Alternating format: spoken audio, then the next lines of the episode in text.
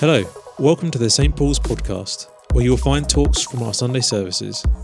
For more information, feel free to check out our website, stpauls.co.uk. Thank you. Well, we're going to be looking at this passage this morning, and as Nico mentioned, we're going to be having a think about mental health as well. If we uh, haven't met before, then my name's Harry. I'm often based down at St Barnabas, so uh, you may not have seen me here before, uh, but uh, it's great to be with you this morning. I wonder what picture of mental health you have, what idea you have when it's talked about. Did you know that as of the 1st of September, now that St Barnabas and St Paul's are one combined parish, we have the biggest uh, mental hosp- hospital in history in our parish? Did you know that? The Epsom Cluster Hospital, or the, the kind of Horton Estate as it was known, um, there's some pictures of it. Um, where the kind of Horton Housing Estate now is, uh, that used to be a, a, cluster of about five mental hospitals. My uh, history is not perfect, but uh, it, was, it had about 10,000, or could have 10,000 patients at its peak. Uh, it had about 6,000 staff. In fact, St. Barnabas was built as a church as a church for the staff of the hospital, just the staff was the enormity of it. It was almost like a, a town in its own right, had its own water supply, it had its own train station. Some had serious and complex difficulties, some had learning difficulties. There's stories of some women who had a child out of wedlock, and that was enough to put them in a mental hospital. Did you know that North Epsom continues to have the highest concentration of mental ill health and mental disability in the whole of Europe? Friends, this is a topic that is close to home, both in our lives and in our community. These pictures uh, don't particularly conjure up particularly good thoughts, do they? The hospital was closed around the turn of the 21st century, and uh, our care has moved on. But what comes to mind when you think of mental health? What image, what word, what idea? Maybe close your eyes and just for a moment have a think at what sits at the front of your mind at the mention of mental health.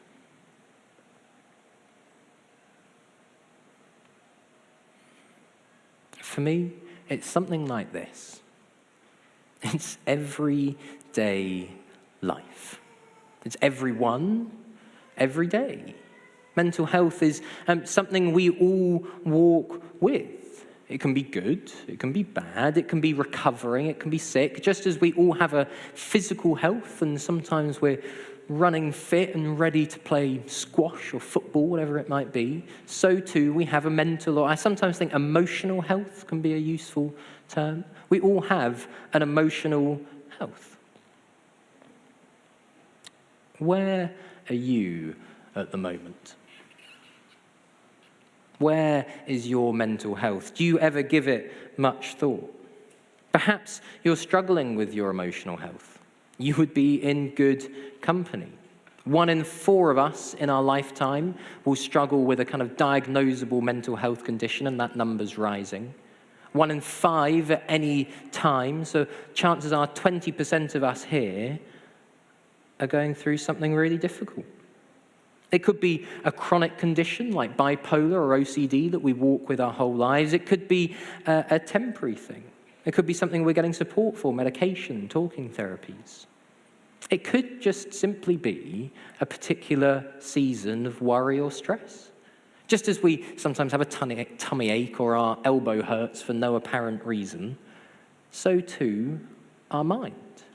It can just be a little bit out of place. Our emotional health can just be a little bit subpar. That's okay. That's normal. That's what our bodies and our minds do. Perhaps someone close to you is struggling a friend, a co worker, a family member. It can be really hard walking with people who we know are struggling. Because just like a broken leg, often there's no simple, quick fix. We walk with it, we walk alongside it. And now, this third category is slightly cheating because we've kind of mentioned it already and we're all part of it. But perhaps you're someone who needs to look after your mental health. And hint, hint, when I say that to all of us, that really is all of us. What is the equivalent of a quinoa salad for our mental health? We join the gym to look after our bodies and our hearts. So, what do we do to look after our minds? Have you ever given it much thought? I sometimes, you know, when you're at a restaurant, you think, oh, I'll have the sticky toffee pudding. No, actually, you know what? I've had four sticky toffee puddings this week. I better not. Do we ever do that for our minds? I want to kick off by addressing what I think is a bit of an unspoken myth in church around this. A healthy spiritual life will lead to good mental health. If I pray enough, if I read my Bible, if I go to church and life group, then my mental emotional health will be a okay. I'll be able to cope with the stresses and strains of life. I think that's true to an extent, but we'd never say that about our physical health. Have you ever heard this line before? I've got a bit of a tummy ache this week, but um, I just don't get it because I've been to church for six weeks in a row and I just don't understand why my tummy could be hurting. No, we'd never say such a thing. So, why do we say, oh, I'm feeling really stressed at the moment and I'm a bit overwhelmed, but I'm a Christian and I do all my prayer and stuff, so why should I be feeling like this? Do you see the disparity? Do you see the inconsistency? I don't think we always say it, but I think it can be this kind of unsaid culture. It's entirely possible to be a faithful Christian, to love Jesus, and feel the uncontrollable hopelessness of depression the racing thoughts of anxiety, the overriding compulsion of OCD. We can love Jesus and feel overwhelmed by life around us. We can love Jesus and want to curl up into a little ball and not say hello to anyone because life is just a little bit much. We can cry with grief and despair, frustration perhaps. Fortunately, friends, it is good news. God's truths do not depend on us. Just because we can't hold on to his hope sometimes, just because we can't always feel his peace, doesn't mean it's not there. It's a bit like a harness. Don't know if you've ever been uh, climbing or done a high ropes course, but if you have, you would have kind of had a wedgie by one of these harnessy things. And uh, it's really uncomfortable. But it doesn't matter what you're doing. It doesn't matter whether you're kind of sat on the top of a rock. It doesn't matter whether you're clinging on by your fingertips. It doesn't matter if you've jumped off to kind of get to the next bit and you're floating in midair. It doesn't even matter if you've slipped and fallen the harness has you. Whatever you do, the harness has got you. However, we feel, however hopeless we can get, however anxious we can become, God's harness of His good news, of His peace, of His life has got you. That's why we wear a harness. If we slipped, we'd be in trouble. That's why we have a Savior. We can't look after ourselves. We can't have a perfect sunshine and rainbows life. That is what Jesus is for. He came because we're broken, not just because we need an optional extra. So let's have a look at 1 Kings 19. Do turn to it if you haven't got it in front of you. I did, and now it's disappeared, so I don't quite know where it's gone. Um, here it is. I'm afraid we haven't got time to, to really go into this. Um, I rewrote this sermon about three times because I promised Nick I wouldn't be more than three hours, and I'm going to keep to that. Um, but if you do want to chat to me more afterwards, um, please do. I'll buy you a coffee. Even better, I'll buy us both a beer, and we can chat about this. You can question it. And there's going to be things we can't say this morning because we just don't have time. Continue those conversations. If you go, oh, I really wish Harry had said this, tell your friend, tell your spouse, tell your whoever, and have that conversation. So let's pick it up. We see in verses 11 and 12 this amazing moment of God's presence. Is God in the wind that breaks rocks? No, he's not. Is he in the earthquake? No. Is he in the fire? No. Is he in the gentle whisper? Yes. It's one of the most poetic and beautiful moments of God's presence in the Bible. And have a look what happens before that amazing moment. Moment. Verse 9. God says, "What are you doing here, Elijah?" And Elijah says, I've been very zealous for the Lord God Almighty, which is very true. He's just had the first ever burn my altar competition. The Israelites have re- rejected your covenant, torn down your altars, and put your prophets to death with the sword, which is kind of true. That has been happening, but also things have been going quite well. I am the only one left, which is definitely not true, as we'll see later on. And now they're trying to kill me too. That, that is true. That's not very nice for Elijah. But then God meets him with this poetic, beautiful thing, and there's an earthquake, and there's a fire, and there's a wind, and then there's God pre- God's presence in this gentle whisper. Do you know what God says after this moment? Have a look at it in the text. God says again, What are you doing here, Elijah? And word for word, Elijah says, I've been very zealous for the Lord God Almighty. The Israelites have rejected your. Word for word, he says the exact same thing. And maybe you've heard, like me, a sermon on this passage before, and it talks about, someone's talked about the intimacy of God's power in a whisper. Isn't it beautiful? And it is. But it doesn't do much on this occasion. Elijah is totally and utterly unchanged. One of the most beautiful moments in the Bible. And what does Elijah do? He says the exact same thing as before. We've all been in that mood, right? You've all had friends and loved ones in that mood where you're in a bit of a funk, you're a bit grumpy. I get quite grumpy. When I was younger, my mum and dad had to carry around a honey sandwich with them because little Harry would get all grumpy. And they'd go, Harry, you hungry? I'd go, no, I'm not hungry. You'd probably do this with your kids. My wife sometimes has to do it with me. And I go, no, I'm not, I'm not grumpy. Would you like a honey sandwich? Yes, I'd like a honey sandwich. And they'd give me a honey sandwich and all would be well with the world. But we sometimes are in that situation. We get all grumpy, grumpy. And do you want a honey sandwich? No, don't want a honey sandwich. But you like honey sandwiches. Well, I don't want a honey sandwich. And then sometimes we eat the honey sandwich, but we're still grumpy. This is what Elijah's doing. God's giving him better than a honey sandwich. He's given him his literal presence and conversational relationship, which we only see a few times in the Bible. And he's still grumpy. Now, I don't know about you, but sometimes if we're that person offering the honey sandwich, we can get quite hurt. But I made you this honey sandwich. Come on. Get out of this funk. Get out of this grumpiness. We can get frustrated. Does God get frustrated? No. He's not hurt. He's not disappointed. He's patient and he's gracious.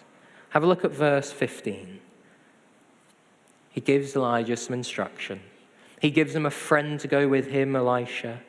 He gives him an achievable task and reminds him that even though Elijah says, I'm the only one left, God has saved 7,000 others who are walking with him faithfully. Earlier, we see God give him, Elijah says, I just want to die, Lord. Take my life away. And God sends an angel to give him a, something to eat, to give him rest, you see, God has the breadth to cope with humanity's emotional health. God has the breadth to cope with us wherever we are. Elijah's state of mind doesn't change the reality of God's work in the world. But there's no disappointment, no rebuke for Elijah. No, oh, you haven't changed. I've done this amazing thing. I sent an earthquake and a fire, but you're still in your funk. Just patience and encouragement and presence. And the same is true for us. Whether we've had a lifetime of it or a moment of it, God is not disappointed. He's not angry. He's not frustrated. He's gracious and he's patient and he's kind. And this is true wherever we are on our spectrum of emotions, whether we have them under control or not. I want to share with you uh, a little of my own journey and experience. During my teenage years, uh, I had almost a decade of um, essentially feeling pretty hopeless.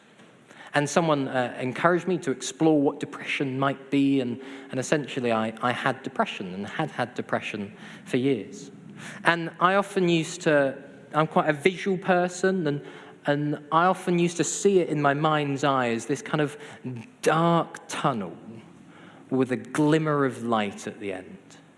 And what would keep me going on the, the tricky days was seeing that glimmer of light at the end of the tunnel. And sometimes it almost literally felt like just trundling along, trying to get to that light. And there was a song, and, and these words, I'm tired of living but afraid of dying, summed up how I felt. I, I no one longer wanted to live, if I'm honest with you. And occasionally, the light at the end of the tunnel felt like this.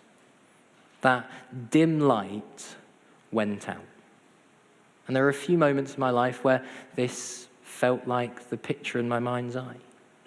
And a few years ago, sometime after I, I got better and um, after this season, I was, I was praying and I, I felt moved to um, reflect on this season on one of the darkest moments that I had. And I'd, I'd been on the floor, kind of crying, kind of not, just kind of numb. And, and I decided enough was enough. Uh, I no longer wanted my part in life. And praise God, um, I was motionless on the floor and um, I was safe, and that, that's good. But I recalled this moment again in my prayers. And this time, despite not, I didn't see the darkest moment of my life? I suppose I did. But I saw Jesus kneeling next to me. And it was this beautiful moment, this amazing encouragement that even at the depth of the valley, there was Jesus. You see, Jesus is the answer to mental health, even if it's not the immediate answer. It, was, it would be years before I got better. But He was there. And just as sometimes we, our physical bodies hurt and, and it takes time for us to get better, the same is true with our emotions. But God is there, and He is a gracious Savior who meets us and loves us and walks with us. So I'd love us to spend a few moments thinking really practically? What can we do as Christians? What can we do as a community of friends, as brothers and sisters together? Well, firstly, I think we need to have this culture of emotional health is normal. We must normalize the spectrum of mo- emotional and mental health. It's okay not to be okay. It's okay to be okay. Sometimes we can feel guilty when we feel good and others around us don't. But that's all right. We all have our own place, our own space to walk. And of course, we want people to get better. Don't hear me wrong. But it's okay to acknowledge the pain, the hopelessness, the anxiety. If you want a biblical precedent for it, then read Psalm 88. The Psalms are full of these kind of um, cries of lament and despair, and, and most of them end with, But my hope is in God. Psalm 88 finishes Darkness is my only friend. There's no moment of, woohoo, everything's better, it's going to be okay. This psalmist acknowledges in the Word of God, I feel utterly hopeless. And that's okay. We need not feel guilty if everything around us is crumbling. We're not being bad Christians. Do you know what we're being? Human. It's okay to not be okay. So, what do we do if we are struggling? Well, me first, I think, with this. Have you ever been on a plane and they do that safety announcement? Julian's laughing, he knows what I'm going to say. And they, uh, they say, when the oxygen masks drop down, administer your own mask before you administer the mask to the person next to you. Why do they say that? Well, quite brutally, you're not much help to the person next to you if you're dead. If you haven't got any oxygen, you're not going to be much help on a crashing plane. In a church full of broken people, you're not going to be much help. Well, you, you can be helped when we're, when we're struggling, of course we can.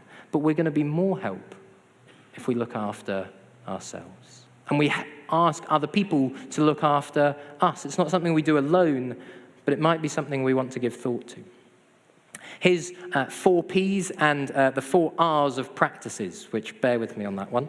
Um, prayer is obvious. Pray.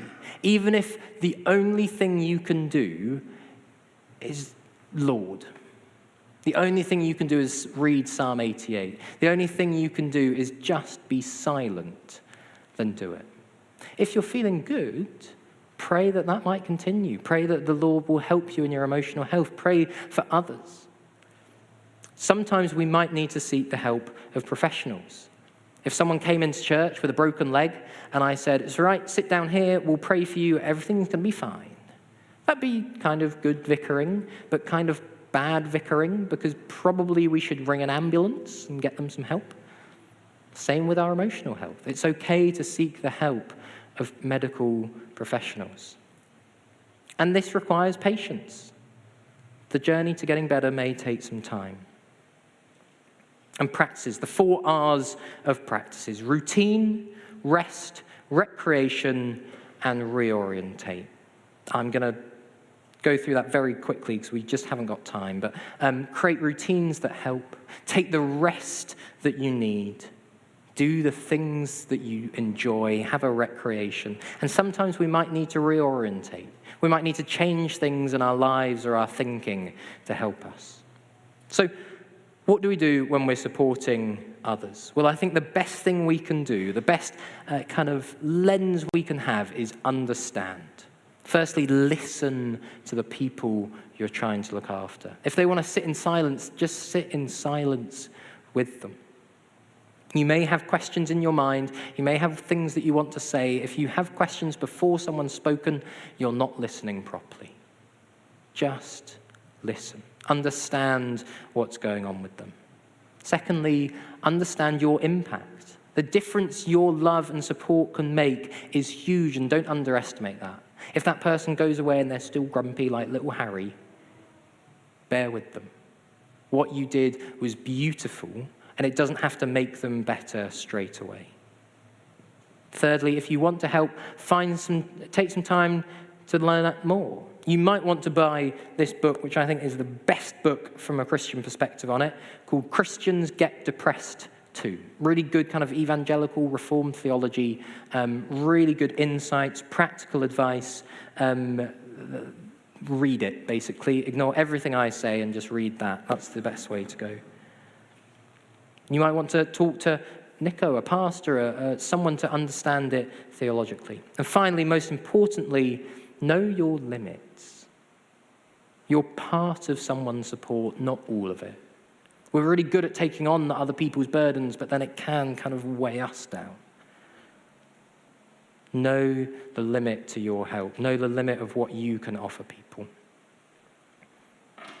Thirdly, we've looked at what we do when we're feeling bad. We look at what we do when other people are feeling bad. Thirdly, what do we do to stay healthy?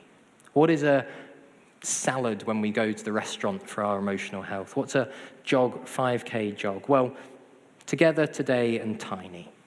Let's do it together. Let's be conversational around this. Do you know the most uh, used lie in church? It's not, I didn't park behind you in the St. Paul's car park. It is, yeah, I'm doing good. I'm doing fine. We say it so easily, don't we? And we're not doing fine and we're not doing okay. It's okay to say, I'm, I'm doing terribly. It's okay to say, yeah, I'm, I'm doing mostly good, but I'm a bit stressed this week. It's okay to say, yeah, I'm, I'm, I'm just struggling a bit with being anxious at the moment. Wherever we are, big or small, or good or bad, we can talk together. Secondly, today, don't leave it till tomorrow. I left it literally years to get help, and um, uh, that nearly went really badly. That's a long story, but um, praise God I'm here. But do something today. Now is the day of salvation, we read in uh, the Bible. Now is the day that God wants to meet you where you're at and look after you and love you. And finally, tiny. You're not going to do things that, um, if, if, if you're like me, then um, you have an idea and you jump to 100. Does anyone do that? Let's start at like 0.1. Just do little things. Can you find a moment to be gentle? Can you say a really little, maybe you're, you're dealing with a hundred worries, maybe you can tell one of them to your closest friend. What can we do that's small, that's tiny, together, today, and tiny? If you want somewhere to start and you have no idea, then this is a great resource. It's called Action for Happiness. They do a calendar each month. You can't see it on the screens really. Uh, but Sunday, the 1st of October, write down three things you can look forward to this month. It's nice, right? These things take about a minute. Stick it on the fridge. This is what I did. I stuck this on the fridge and, um, and do a little thing each day just to look after your mental health. See it as a salad, see it as a quick run around the park. We're going to respond uh, together. We're going to um, have a song in, in a few moments. The band might want to come up. Um, and we're going to have communion together. And we're going to invite you, if you want to um, respond more specifically to this, then, then communion is your chance to do that. We're going to have people to pray and, and to stand with you. I'll, I'll be around. But I think before we have an opportunity to do that, and you don't have to respond um, during communion if you really don't want to. I know sometimes um, the nature of things makes it even harder to respond. So if you want to find someone after the service and just say, look, can we chat? Can we pray? Can we go for a coffee? But make sure, remember point number two today. If there's something to say, if there's something to pray for, then make sure you do it before you leave. But now I think it'd be really good if we could respond together. Because this is something for all of us, as I keep banging on about. This is a reality for us all. So, just as we, uh, we have a bit of music, and, and the music doesn't make the Holy Spirit come, but it just gives us some background space to, uh, to be together. I'd like to invite you uh, to do one of a few things. Perhaps you, you want to um, change your thinking on this. Perhaps you've um, struggled in the past uh, that mental health and faith don't mix. Perhaps you want to say, Lord, I want to understand this, this walk with you more. If that's you, um, just place your hand over your heart. Um, oh, we've lost. Is there any chance? Is there any chance my, uh, my laptop can just come back on the screens uh, for a moment, please. Because um, there's a little Bible verse. You might want to look at it in your own Bibles, you might want to look at it on the screen. But this is um, a little bit from Jonah chapter 2. And I think this is a beautiful, uh, poetic prayer of Jonah's. You may just want to read this, reflect on this, and pray into this. You may want to respond by saying, Lord, I want to take action. Whether it's for me, whether it's for someone else, whatever it might be, Lord, I, I want to do something. I just encourage you to um, text a friend, do something that makes you take action. Let's chat about something. Let's pray about something. Set a reminder to yourself to actually take action. We're going to have a few moments now. Lord, we pray, may you help us in this. Wherever we are, wherever we're coming from, may we respond in our hearts to you. We hope you have enjoyed listening to this talk. We have a series of other podcasts available from our Sunday services. For more information, please visit our website, stpauls.co.uk. Thank you.